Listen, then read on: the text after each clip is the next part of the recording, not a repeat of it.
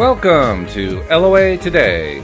Walt Thiessen and life coach Tom Wells here. Today is Friday. Happy Friday, August 24th, 2018, 8 a.m., your first daily dose of happy for the day. And we're off to a beautiful weather start today. We had actually cool weather last night in August, which is actually what's supposed to happen in August, believe it or not. But yeah, right. But it is supposed to get cooler. But it got cooler. It was like in the mid-50s, and that's close to where it's supposed to be. And I like that because, and our team likes that for the gardening service, because that means the humidity is down. And when it gets down that cold, the humidity goes away.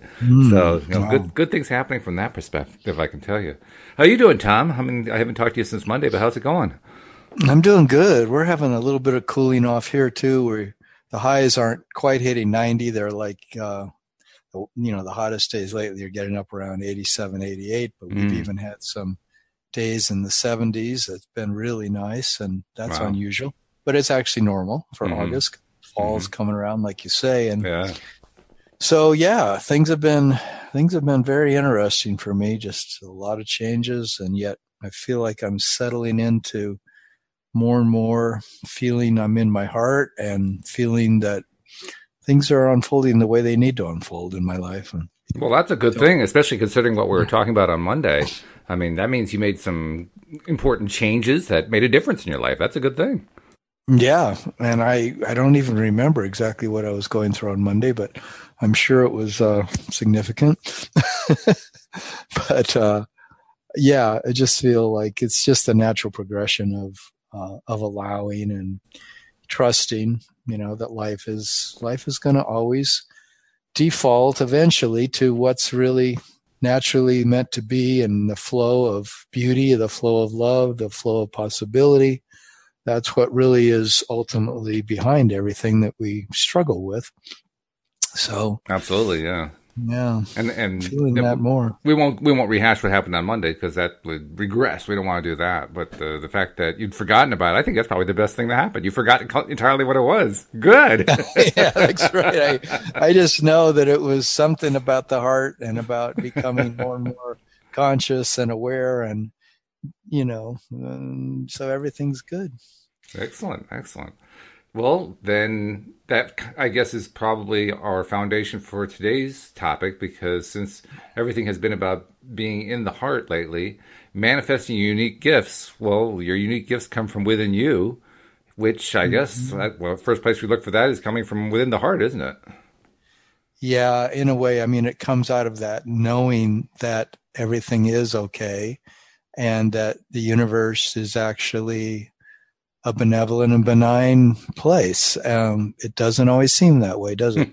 No, especially for us this week, because Louise and I have been dealing with stuff with a business, which I won't go into great detail about. But the bottom line is that we're having to step up our game, do more. And as I was thinking about that this morning, I was telling you before the podcast, that's really the diametric opposite of what we talk about here on the podcast. We talk about getting into the good feeling place and asking the universe to do more. And here we are stepping up physically doing more. And I'm thinking, wait a minute, hold on. There's something not right with this picture. So we got to kind of turn that one around. But yeah. Especially if it feels stressful, right? Or if it feels difficult. Mm-hmm. Oh, yeah, exactly. How do we learn to let the universe do it at those times when things seem the most difficult? And I mean, like when you're on our shoulders. Exactly. And when you're in the middle of it, it's difficult to let go, because a lot of the stuff you can't let go of at that moment in time. If you did, some really important stuff would fall apart. Yeah. But what you're aiming for is a longer term picture where you're letting go, and the universe is coming in, filling in the gaps and doing what it does so well. That's really what we're trying to do. I mean, if I could just drop the reins today and just let everything, fall apart, and the boat would turn in the stream, it would head downstream, but we'd go through some rapids sideways, and I don't really want to go through rapids sideways. Yeah There's that. I really don't enjoy that part, so I want to make it a controlled turn. Well, I don't know, it's I've been there too, and I don't know, at those times it just seems like you got to do what you got to do, and it's the momentum thing, maybe, that you just got to get through, because the momentum is take care of you. It's like being on the river. I guess it is like being in a rapid, and you look at it and you saw you say, well, I could capsize here, so how do I aim this boat in such a way? And sometimes I know when I've been on a river doing a trip down a river that has a lot of rapids, you sometimes have to row like crazy for a certain period of time, you know, that, you know, I was in the raft with this one guy for a 10-day trip on a river that had a lot of rapids up in Idaho. And you had to really, at certain points, pull, you know, and he'd be yelling at me, you know, because we were going to slam into a wall and capsize, you know, and right. Some big giant rock. You had to get your boat to the right position, you know, like all of a sudden you realize we're on the right and we got to be way over on the left and it's 50 feet over there. So you start rowing like crazy. But once you get over there, then you're in the right place in the stream and it carries you exactly where you need to go. Maybe that should be the topic of a show sometime. You have to avoid the rocks so you can get into the mainstream. You know, when you're on a river trip, what you become is a rock reader in a way. Yeah, you do. And you're just always looking for, where is it too shallow? Where are the rocks? Where is they likely going to grab the bottom of your raft if you're in a raft? Or if you're in a canoe, it's even more tricky in a way because your canoe can't mush over things. It's right. Really around things. Right. And yeah, it's quite a beautiful experience because you get really good, same as mountain biking, you know, when you're coming down a really steep path and it's full of rocks and drop-offs and things, you got to look well ahead on your path, especially if you're going very fast, so that, you know, as each of those things come up, you can negotiate just right around it, and you get really good at that. I found the best way to handle mountain biking is not to do it at all, because for me, mountain biking is like a controlled form of suicide, and I really wasn't interested in engaging in it. Yeah. Well, you're really tall too, and you have to get so far back on your bike, you know, with your butt sticking way out there when you're tall, because you know, your weight has to be just perfectly distributed over that bike as you go over, you know, intense things. Otherwise, you can flip off it. Yeah. And it's not a pretty thing to have a 6'8" person flipping. You don't go to the circus to watch that. No, that's incredible. Yeah, that's a lot of height. Yeah, it is. Yeah, you've been there, done that. Well, actually, I refuse to do that one in particular. But no, yes. You've done the height thing. The height thing I've done for a while. You've done the height thing for a while. Just a little while, yeah.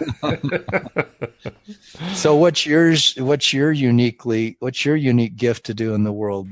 I know it's this podcast. Yeah, well, that pretty much answers that question. Thank you. I appreciate it. just to make your end of the show simple. Oh, I don't know. I mean, I don't know that I've ever really figured out what my purpose in life is. I did try to figure that out early on, but I kind of gave up after a while trying to figure that out, because I realized even if I knew the answer to that, what would it tell me? Mm-hmm. Okay, so my purpose is X. So what, I should be doing X all my life? You know, even podcasts I don't want to do all the time. No. And well, in fact, you know, I think one thing to another. If there's one thing I learned from my father worked for one company, General Electric, for 44 years. Now, he did do a number of different jobs in that company. I think he did 4 different kinds of careers while he was there. But, you know, 44 years basically doing one thing, working for one company. That was it. That was his life. And while we appreciated the fact that he was a great provider and so forth, on the other hand, you know, what did that do for his life? You know, I mean, I was glad he had other activities outside of work. That was a good thing. But it's one thing to find what your purpose in life is, but it's another thing to find what the other purposes are. You know, you can't just do one thing. Otherwise, you'll go nuts in most cases, unless you're Thomas Edison, who just likes putting filaments in light bulbs. But well, he loved inventing, and I suppose he invented other things too. He did. And he was quite prolific, actually. Invented a huge number of things, and had some fairly famous employees, including Nikola Tesla, which is just, I mean, can you imagine being you're Thomas Edison and you hire Tesla? What a hire that is. Yeah. Whoa. So some people do definitely follow things that they feel are uniquely theirs to do. And that's what this podcast, the idea of it was, that I've been looking at that ever since I was in my 30s, mainly. I think in my 20s, I did what I was uniquely here to do, which was wonderful, because I was a director for a nonprofit organization. And by going around from community to community all around the country, I was working with people in a way that was really ideally suited for me. And when I look back into my childhood, I realized, well, that was what I did as a kid. I organized games in the neighborhood and circuses and dances. Oh, no kidding. Yeah, I always liked to do that kind of stuff. And it wasn't all I did, but, I was constantly organizing games, like kickball. And I even made up games and then invited out the kids in the neighborhood to come and play the different games. Oh, that's wild. Yeah, I was like this little ringleader, and I guess that's why I created a circus. Eventually, that was one of my crowning glories in my childhood, was when I created this neighborhood circus. And then when I got into my 20s, I was asked to coordinate. Well, I was asked if I wanted to coordinate things. Went to a big festival, and they were saying, who wants to make all the roads in the parking lots? And I was 23 years old, and I said, I will. And so that I got pretty soon I had a team of 14 people and was making, all the roads and parking lots for this big festival out in Montrose, Colorado. And it was fun, but I really learned after that. Somebody asked me, would you, come to New York and help us coordinate a clinic? And then would you go to Rhode Island and help us coordinate another clinic? And then up to Magnolia, Massachusetts to create another one. And then would you come to Boston and help us run the Boston community? And But the thing was, it was just all natural. I never wanted particularly to do that. I was just asked, and I kept doing it, and it kept feeling good. And I kept just responding to the fact that people thought I was good at it. Mm-hmm. And so I kept doing it. But after that all ended in the early 80s, after 10 years of doing that, ever since then, in a sense, I've never known who I am or what I'm here to do, but I did, land on the idea that I wanted to sort of be a psychotherapist or some kind of a coach back when I was about in my 30s. And I've been still evolving towards that. And now I'm going to turn 70 this year. Yeah. So it's been quite a journey of, watching myself. Well, I created, a family in the meantime, and that became my coaching opportunity was family. Yeah. But I didn't do that. I didn't do what I considered my life's work for about 30 years. And now, how did that impact you? I mean, was that a good thing? Was that a bad thing? Did you feel like you missed something? Except doing the family during that time. So that was, I guess, where I put that energy went into the family, because I only worked 100 days a year, and I had the rest of the time off to take care of the family. And there was a lot of work to do in that family, because the children were pretty impacted by their previous situation, their previous family. Mm-hmm. And I came along as a stepdad, so I had that service aspect of my life, but it did impact me, because I'd go out and do this other job and always felt like, what am I doing this for? I'm doing this because it pays all the bills, and it was really a good income. But it also had some qualities in it that I loved. I did get to interact with people all day long, and that's something that I really love. And a lot of people, because I would visit professors on campuses all over, different states in the West. And by going, office to office to office all day long, I had a lot of fun talking with all these professors and all these different disciplines. I learned a lot, and it was great. But this, asking myself all the time, really, I was doing exercises and reading books like, what do I want to be when I grow up? In the meantime, I was already growing up and getting a lot older. But I'm still, in a way, asking that question today, because what I'm asking is, what is it to be the most enthusiastic about my life expression, like of who I am and what I'm offering in the world. I don't think it's ever a mistake that we're doing what we're doing, whatever it is. It's all part of the journey. And it's all, I think every day we still, even if we're under pressure, like you're feeling right now, it's like, do you still have the opportunity every day to find some quality in it that is uplifting, that is magical, you might say, or is otherwise, redeeming, and helps you see that your unique gifts, excuse me,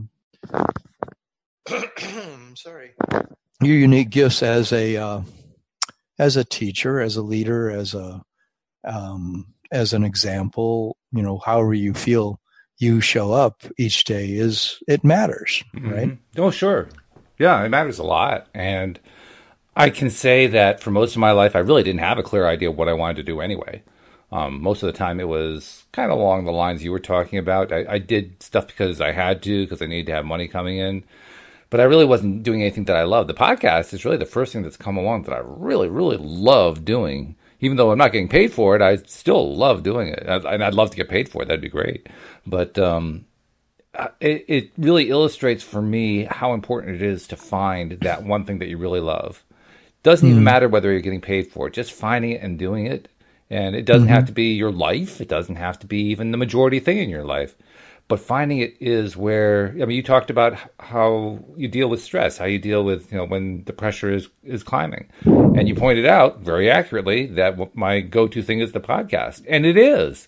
It's not my only method. It's not my only process for, you know, getting myself into a better headspace, getting myself into a better feeling place. But it's an important one. And I am so appreciative that I found that. Now, is that the same thing as bringing money in? No, but it's pretty darn valuable. Because the simple fact is, unless we get ourselves into that good headspace, unless we get ourselves into that good feeling space, we're not leveraging the universe the way we can. So it almost doesn't matter whether or not it's directly bringing income in. What matters is it getting me into the place I need to be in so I can attract the stuff that I want? That's the way I see it anyway. Yeah.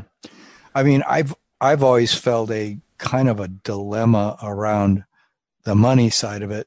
You know, I have created a career that does bring me the income from doing the thing that I feel is a unique gift that I have, which is working with people in this one-on-one and small groups, you know, to help people get turned on to how beautiful their life could be and how much they could manifest their gifts. In a lot of ways, that's the biggest calling I feel, is to ask those questions with people and ask those questions with myself, because I've spent so long, in a way, asking that and refining my life constantly to the point of is this what I really want to be doing? Is this what I really want to be doing?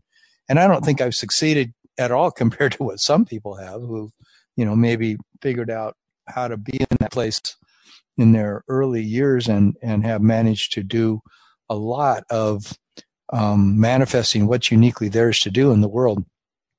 I guess it can be frustrating it's been frustrating for me in a way to know that I have these unique things about me, but that they're half of the time I wasn't sure what they are. So I was always, you know, studying more, learning more, following more threads into what is it that turns me on. But I could look at all the books in my library any given time and go, okay, this kind of sums up the 7 or 8 areas that I'm interested in. Right. But it was always like 7 or 8 areas.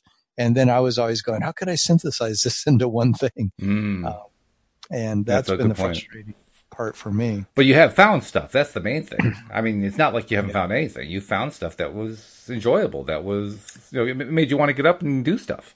Oh yeah, it's always been fun to follow the threads of how I could show up in the world and manifest some of them. I just always felt like, wait a minute, you know, when am I going to just step out on the quote the world stage and as who I really want to be, as some people do, whether they become a musician or they become a corporate executive or they become an artist, whatever they end up doing, become a mother. You know, they do the thing that really pulls them the strongest. And I think that's a lot what I'm bringing up in this podcast, curious about is, do you feel something in you that's calling you in a certain direction? Have you been showing something in your life that you have a gift for? Like when I talk with you on this podcast, it's clear to me you have a gift for being in brilliant conversations and guiding the conversation in exciting and interesting and fun ways that are uplifting and illuminating to other people. Now that's an amazing gift.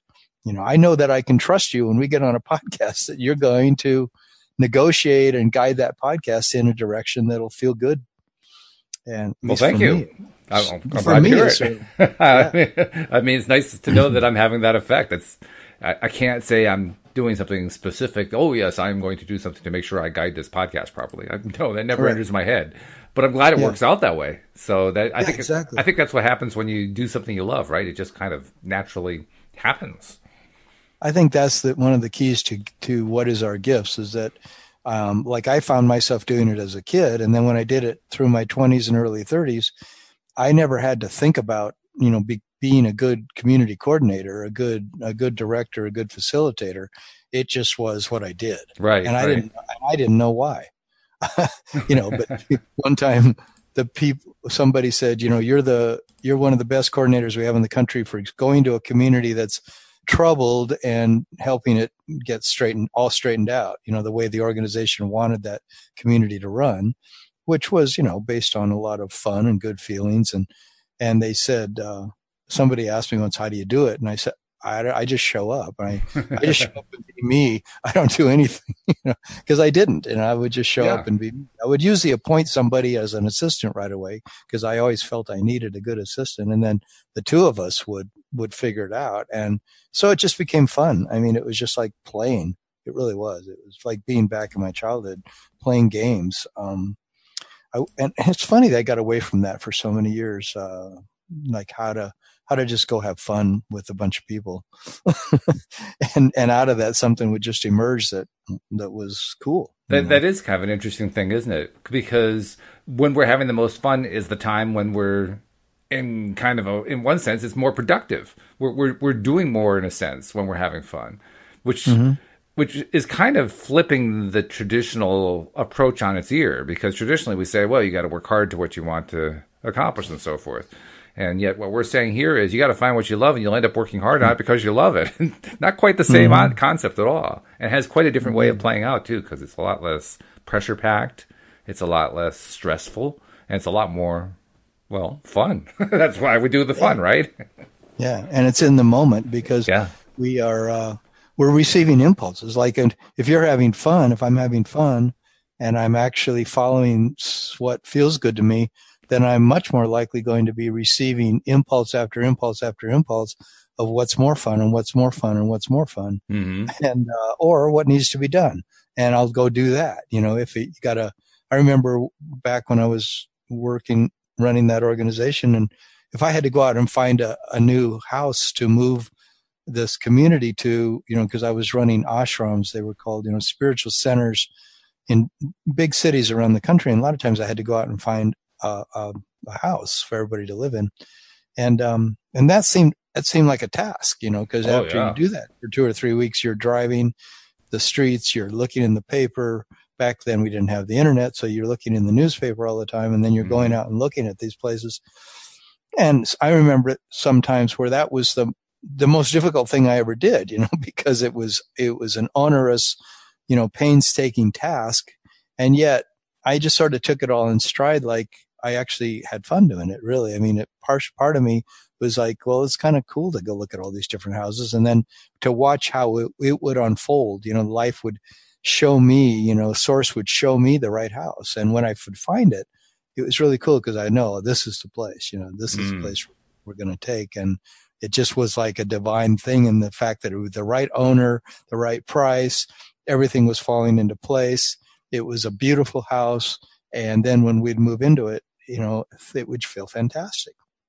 And we would always get along with the owner really well. Good. That's a good thing. So things like that. I mean, when we're following our natural flow, things do unfold for us, I believe. So if we look at the title of our topic, Manifesting Your Unique Gifts, I mean, manifesting, we're used to talking about that from an LOA perspective, ask, believe, receive, that sort of thing. But manifesting unique gifts. So what do you think? Is it the same process? Do you actively ask the universe, what are my unique gifts? Please deliver them to me. Well, I didn't in my early 20s and those 10 years I worked for that organization. I don't think I really asked what were my gifts. I guess I kind of did, because the organization would ask you to think about what you do, what you feel most called to do. And I did follow what I felt most called to do, but it was others that asked me to do it. They It wasn't that I said, I want to be a coordinator. It was, well, I did at that festival, that very first time I was at, you know, they said, we need somebody to organize the roads and parking lots. I don't know why my hand shot up. You know, I mean, it was like, oh, okay. But it felt like, oh, I could do that. Surely it'll just all happen. And it did. You know, I just sort of believed it would just all happen. Mm. I don't know why I believed that, but maybe because I went back to my childhood when I would organize other things and it just would always be fun. Therefore, I kind of knew, well, fun happens or something. Mm-hmm. I don't know. Okay. And, but yeah, so I think though, in the years following that, I started to really ask, and I asked so intensely that I was constantly asking. And I think I got stuck in asking, instead of receiving. Why is that?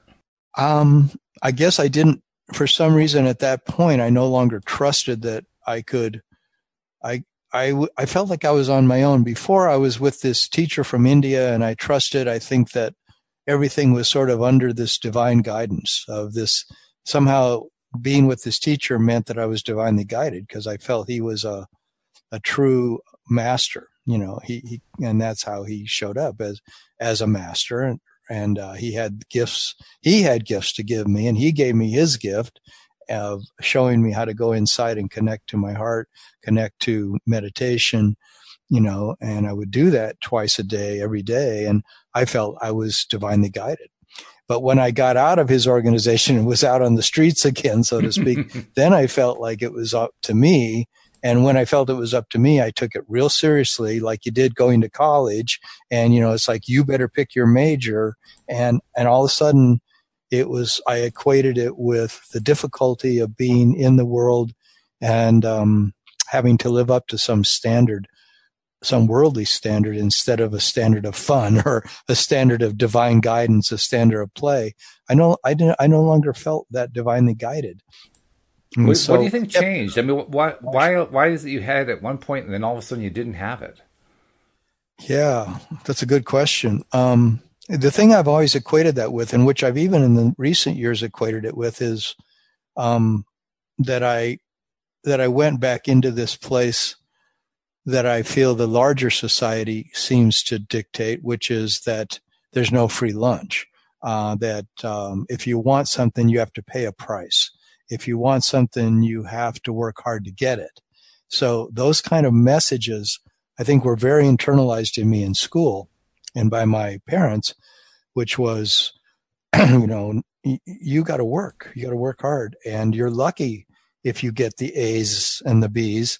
You only get the A's and the B's if you put in long hours and you try really, really hard. Excuse me. Yeah. And that is a trap, isn't it? Believing that that's the only way to get there.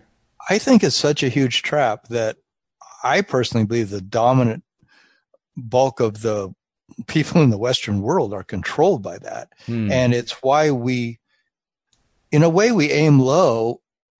I think a lot of us aim low as to what we could do with our lives, because there's a huge message that says you're not going to get that easily. You know, if you want to be a doctor, you're going to pay a huge price. Now, okay, you should, you know, you don't want somebody in the emergency room who doesn't know what they're doing, or, you know, surgery, you know, who doesn't know what they're doing. Right. So there is definite reasons to learn your skill and your trade and your craft or your art, get really good at it. But the fact that we believe that it has to be a big price paid, and that for some reason then it's hard and it's onerous and it's difficult and you have to suffer to get there, that's the part that I think is the big illusion.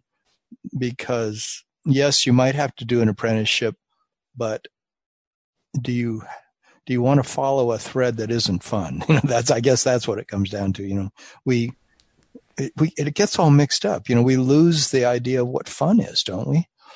In the process of thinking that it's hard work. Yeah, I agree with that. I think that definitely happens. And what I learned from my time of not doing something that I loved, because my career was technology related, mm-hmm. and still is to some extent. I worked in a lot of areas of IT before it was even called IT. It was just called computers at one point. But what I learned from doing that, I mean, it was something I was good at It was not something I loved, and I learned that I could continue to do it, and I could do it well, and I could work long hours, and often make good money doing it. But even with all of that, there was no satisfaction. And the lack of satisfaction catches up to you over time. You don't notice it at first. At first you say, oh, that's no big deal. Yeah, and it is no big deal at first, you know. But you go without the satisfaction, without the joy long enough, and it wears you out. Until it finally gets to the point where you can hardly even lift your head. You're so tired of it. You're so frustrated by the fact that you're just not enjoying the work that you're spending most of your time on. Yeah. And that to me is the hidden detriment to not doing something that you love. It's one that you don't see and you don't experience right away. It takes a while for it to show up, especially if it's something you're good at. And a lot of times our soul, I feel like I lose touch with my soul's calling, so to speak. If I dull myself into a routine job year after year after year, or any kind of a routine pattern, like I've been in a pattern for years that I've been breaking out of over the last 4 or 5 years, mainly because of law of attraction and understanding that, you know, there is such a thing as really trusting source to orchestrate my life, and that I could let go of this idea that it's all on my shoulders. But yeah, I've lived so much of my time feeling just trapped by the belief that I want to do what I love, but it's too hard. Or I want to do what I love, but I don't know how to get there. And in the meantime, you know, you need to make money, you need to take care of business on all kinds of levels. And I think people wake up sometimes in their 60s and 70s realizing that, you know, they've never done what they want to in their life, or they've never followed that calling. And now they've got this big bucket list, all the things they want to do, but it's no longer possible to live a, you know, maybe an entire lifestyle of, well, that can begin at these later ages, you know, but. Well, you can, that's it. But I think there's also the question of what if you're not in your later years? What if you're in your early years? What if you're in your 20s and 30s and you're hearing this podcast and you're saying, geez, maybe I really should start looking for something that I love. How do you attract it? Well, I think it is good to ask yourself what it is that you really love. I think that's a really good question to say, you know, what do I naturally gravitate towards? What did I gravitate towards as a kid? That often is a great clue, what the things you really loved when you were younger. And then what are you feeling right now that if money wasn't an object, that's a good question to ask. I think if money wasn't an object at all, and okay, now you could, or your health or anything that you feel stands between you and doing what you love, your current job, you know, if that wasn't an object, What would you be doing with today? What would you be doing tomorrow? Like what would you set yourself up to do? What would you think would be really the most fun? If you right now could take off the entire rest of this day and do nothing but things you loved, and then you knew that someone was going to offer you so much money that you're going to now have a year minimum they're just saying, okay, let's take a year at a time. What's this first year? What do you want to do with all your time for an entire year? Yeah, well, I think it's a good question to ask, because I think that was the question that I originally asked myself when I first started exploring the law of attraction as a way to do exactly what we're talking about, find the thing that we love. So I love that question. That question made a difference in my life. And it's not an easy question to answer at first. I mean, when you first ask yourself that question, you get this great big silence. or you just think of some things that are relief from your current situation. Well, I would just go to where there's a spa and a cabin in the mountains, and I would every day I'd go for a hike, I'd go to the spa. Which is a good way to start. It's a good way to start, because you get there to your cabin, and of course you can do this mentally. You can imagine yourself. Now you're at your cabin. you know, what other things do you want to do? You know, well, I would really like to start finally learning to play the flute. I've wanted to play the flute, or whatever you think of. You know, I'd really like to read about quantum physics. I've always wanted to read, or whatever. I want to read, you know, these novels by this incredible author I love so much, or I want to watch, you know, all these different documentaries on this topic, or I want to really get into growing, you know, some kind of thing I would love to grow. I want to have a garden, you know, whatever it is. I want to paint. I want to draw. I want to make sculptures. Often it is something creative, because I think it's really natural in our makeup as human beings to want to use our hands and to want to be engaged in something that enables us to see beauty emerge. I mean, for a lot of people, that's what it is. For me, it was my interactions with people. It wasn't so much to make some product, although music, I do love to create music. I do love to sing and play guitar. I love to play tons of instruments. And if I had my life to live over right now, I would do nothing. I mean, one of my hugest things I would do is just create all different ways to make music and to provide that to other people and to become proficient on more than one instrument, especially voice and other things. But, and I still do that stuff, and I still want to do more and more of it. And so I think we each come in each lifetime, assuming we have many lifetimes, to take it up a notch in a way, to manifest something more of who we really are as a soul, you know, as an entity, as a being. That's a journey we're on, I think, through lifetimes. How do you answer the question of, well, I need to be able to earn a living. How can I earn a living at the thing when I can't see a way to earn a living at the thing that I like? Mm-hmm. I think that there's always going to be a way if we are open and receptive to what impulses we get from source, that it's our belief that that's the difficult part, that, of course, you know, by law of attraction, the thing that we think is hard is going to be hard. The thing that we fear is going to show up as a fear. And so somehow we have to know that the money's going to come, and we're going to do what we love, and the money's going to come.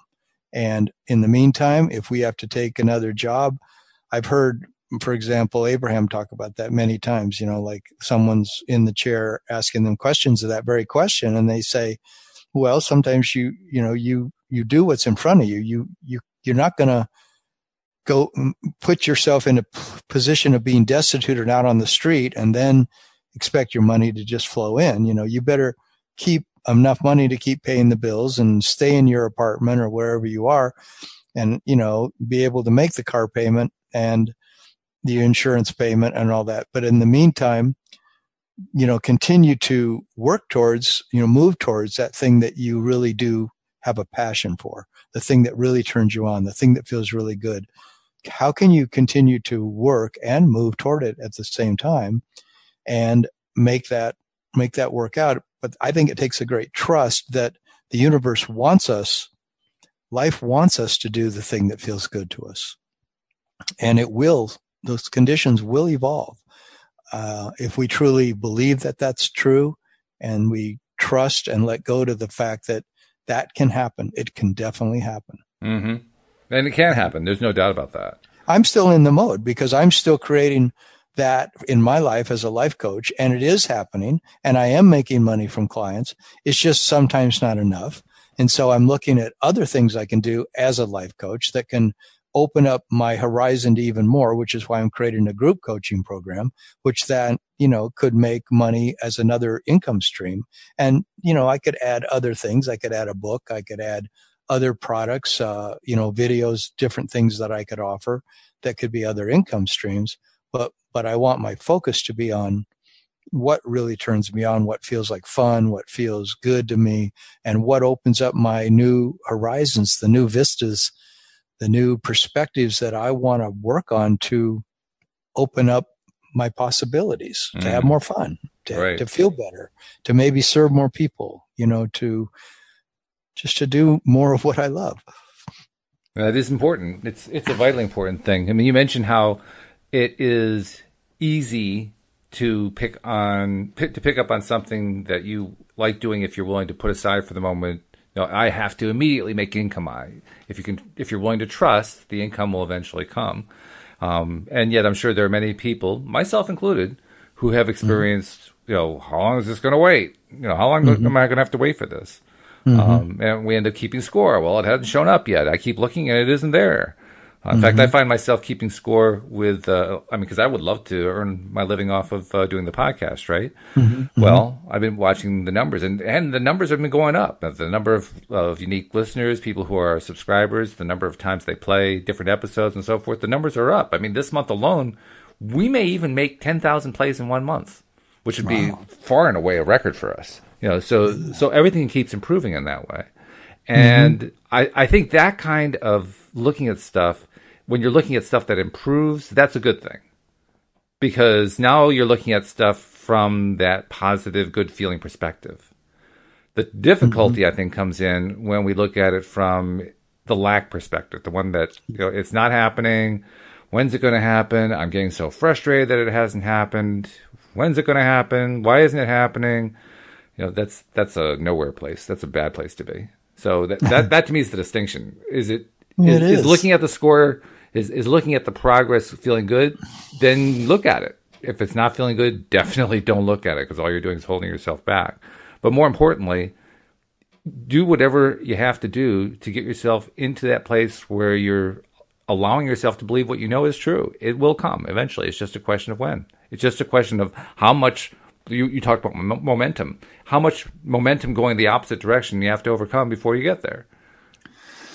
Yeah, and I think that's the biggest thing I face, and I think I've faced that with a lot of my clients. Is that people would love to be doing what they feel most called to do and that feels most exciting, and to learn to finesse the money side of that. How will I keep my focus on what I love to do and let the money somehow flow from that?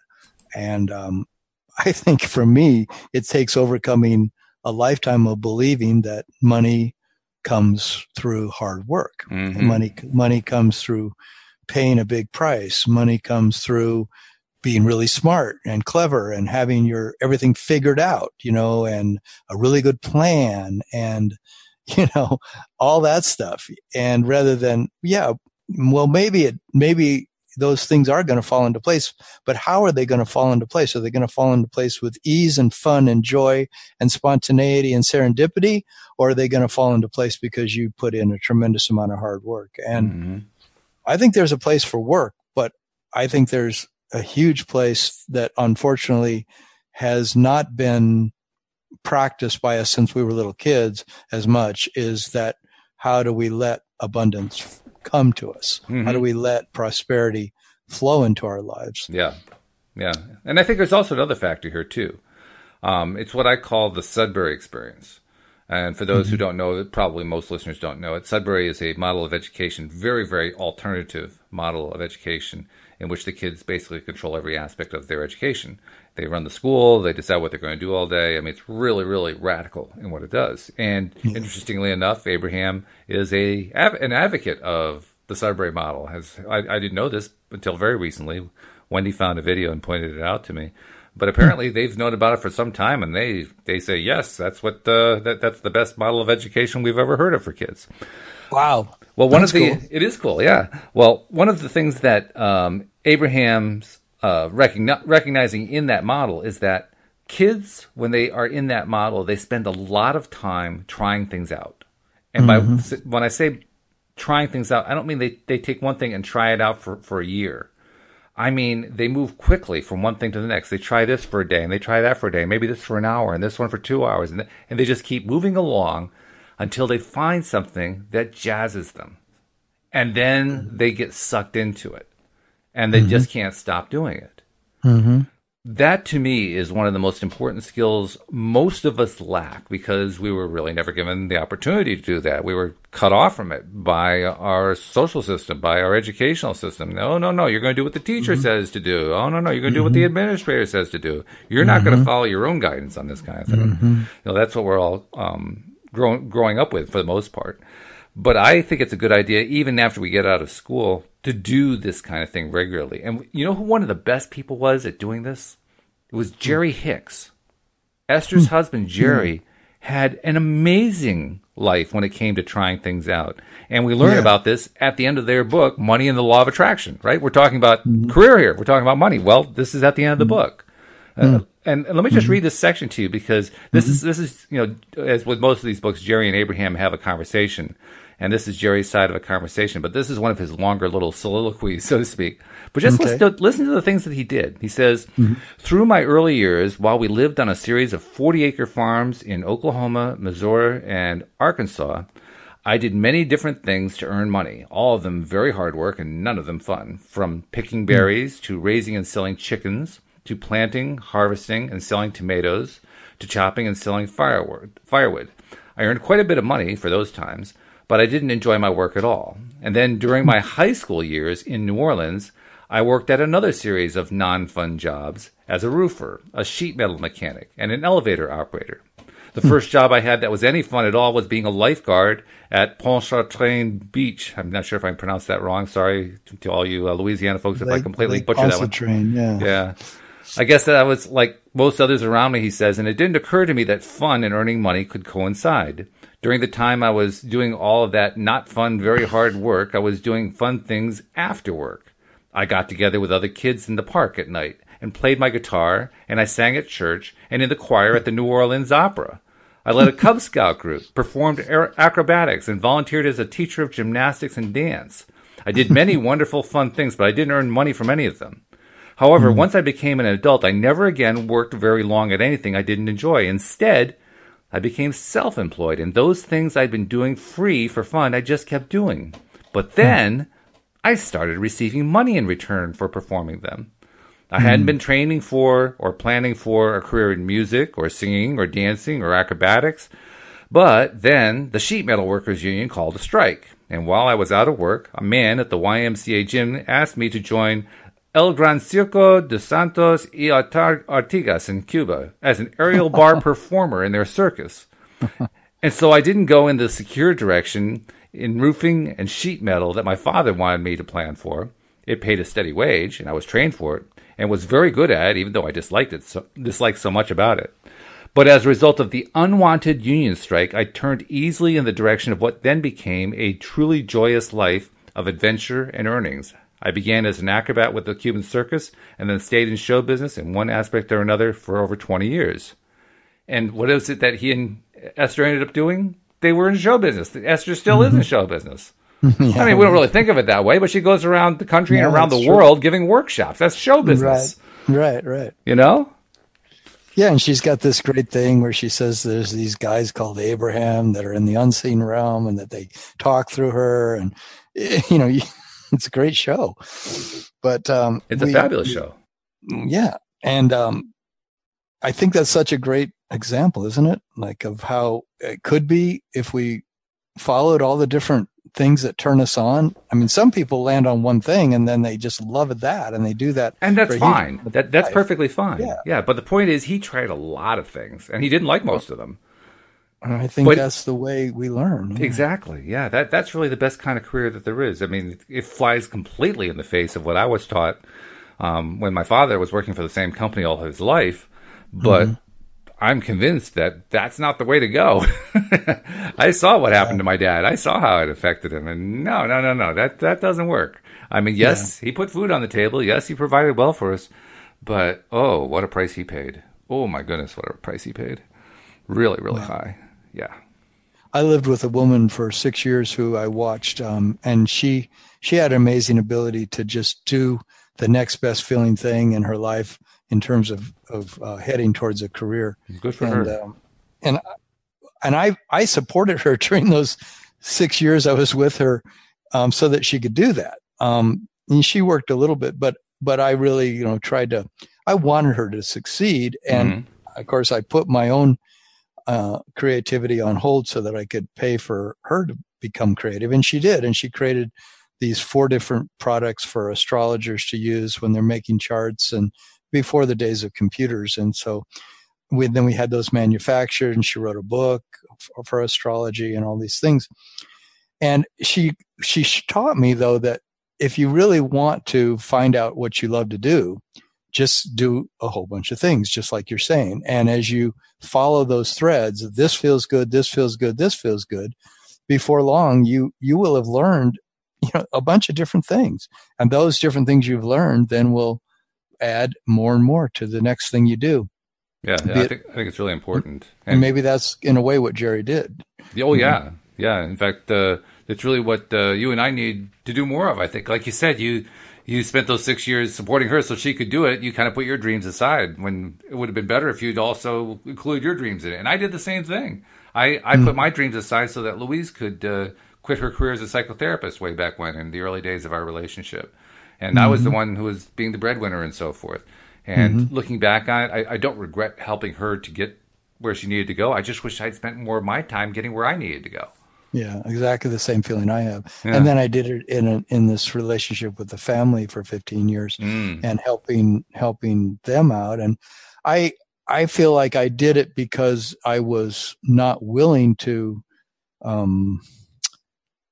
pay the price of doing my own work, because I felt there was such a big price to pay that I guess I was afraid to launch into this, what's the possibility that I might fail? I think we're not also taught as kids through our normal school system, and a lot of our parents, we're not given the example that it's okay to fail. It's okay to try something and it doesn't work out, and then you move on to the next thing that comes out of that failure, out of that. Yeah, and it's not really failure. Not really failure when you're a kid, though. Quite the contrary. We're taught that it's a catastrophe. Yeah. We're taught that the food's going to stop coming onto the table. We're taught that everything's going to fall apart around us. Yeah. And we believe it.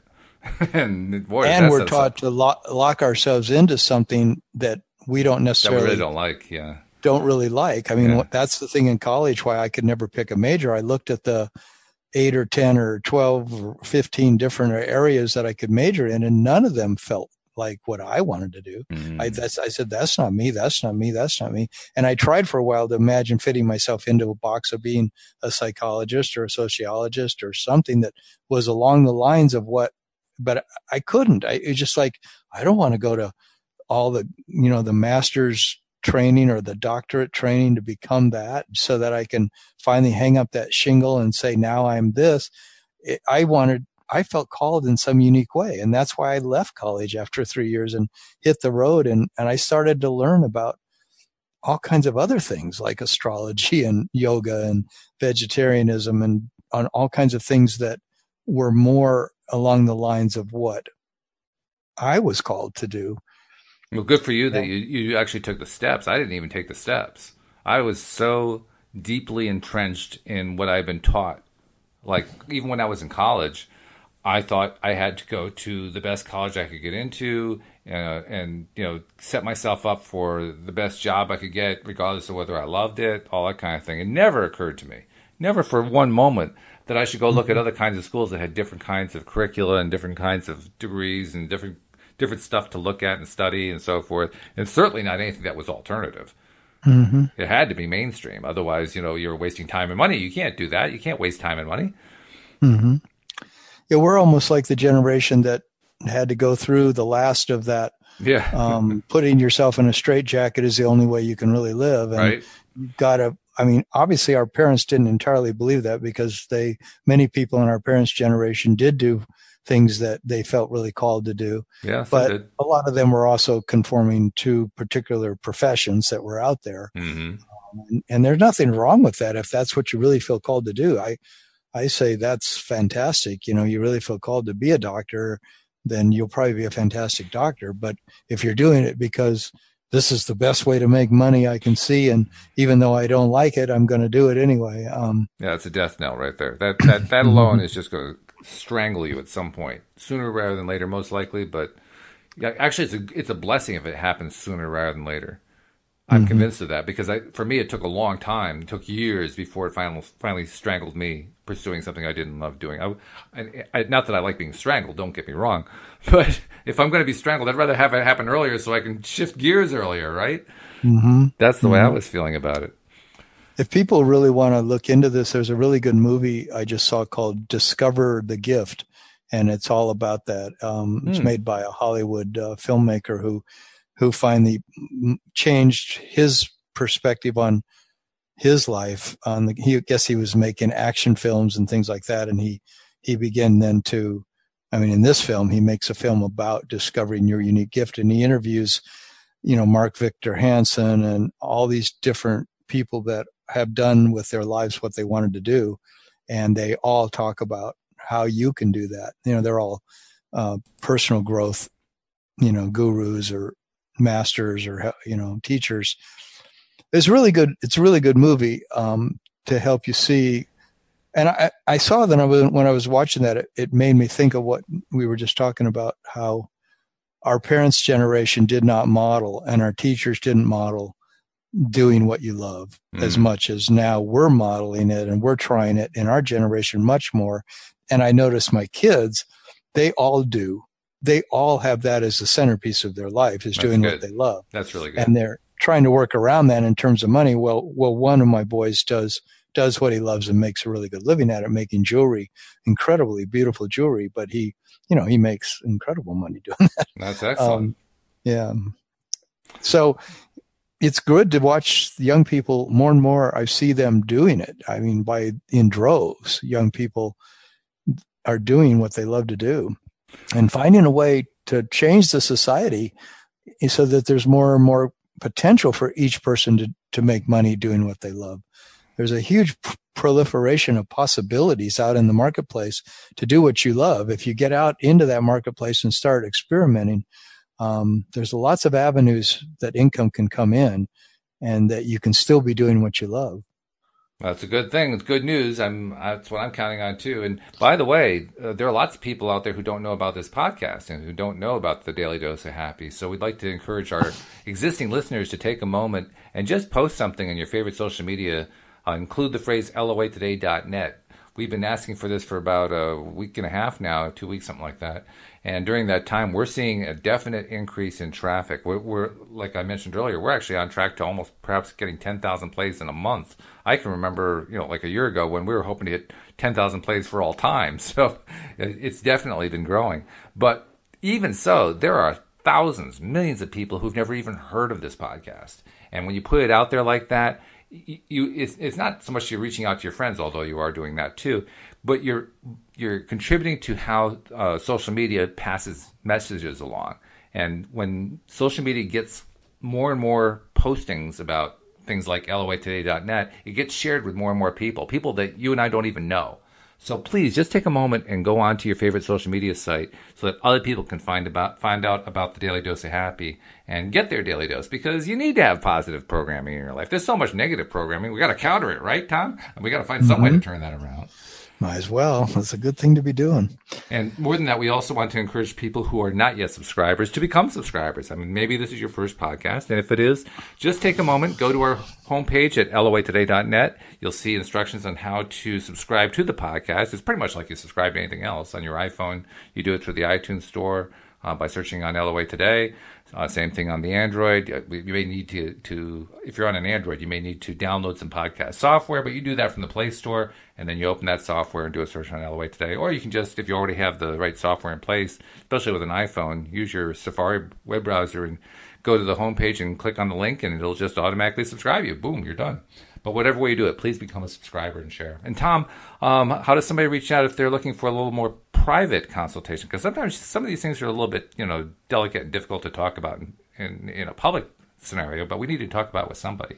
How do they reach out to you? Yeah. I offer a free half hour of coaching where we can talk about what your situation is that you might want to work on in a coaching environment. And you could feel out whether or not working with me might be good for you or not. And you can go to my website, which is called youarejoy.com, youarejoy.com. And you'll see there in the menu a chance to sign up for a free half hour of coaching with me. All right. Very good. Well, actually, I would like to also recommend a book for this topic of today, Manifesting Your Unique Gifts. It's called The Big Leap by Gay Hendricks. And The Big Leap is about how you can take off the upper limit of your potential and begin to understand how to expand your reach into doing what you love to do in the world. Excellent. Well, Tom, it's been great. I hope you have a great weekend, and let's pick this up again on Monday. Okay. Walt, I hope you have a good one, too. Thank you, and we hope that you'll come back next time as well to join us here on LOA Today. Goodbye, everybody.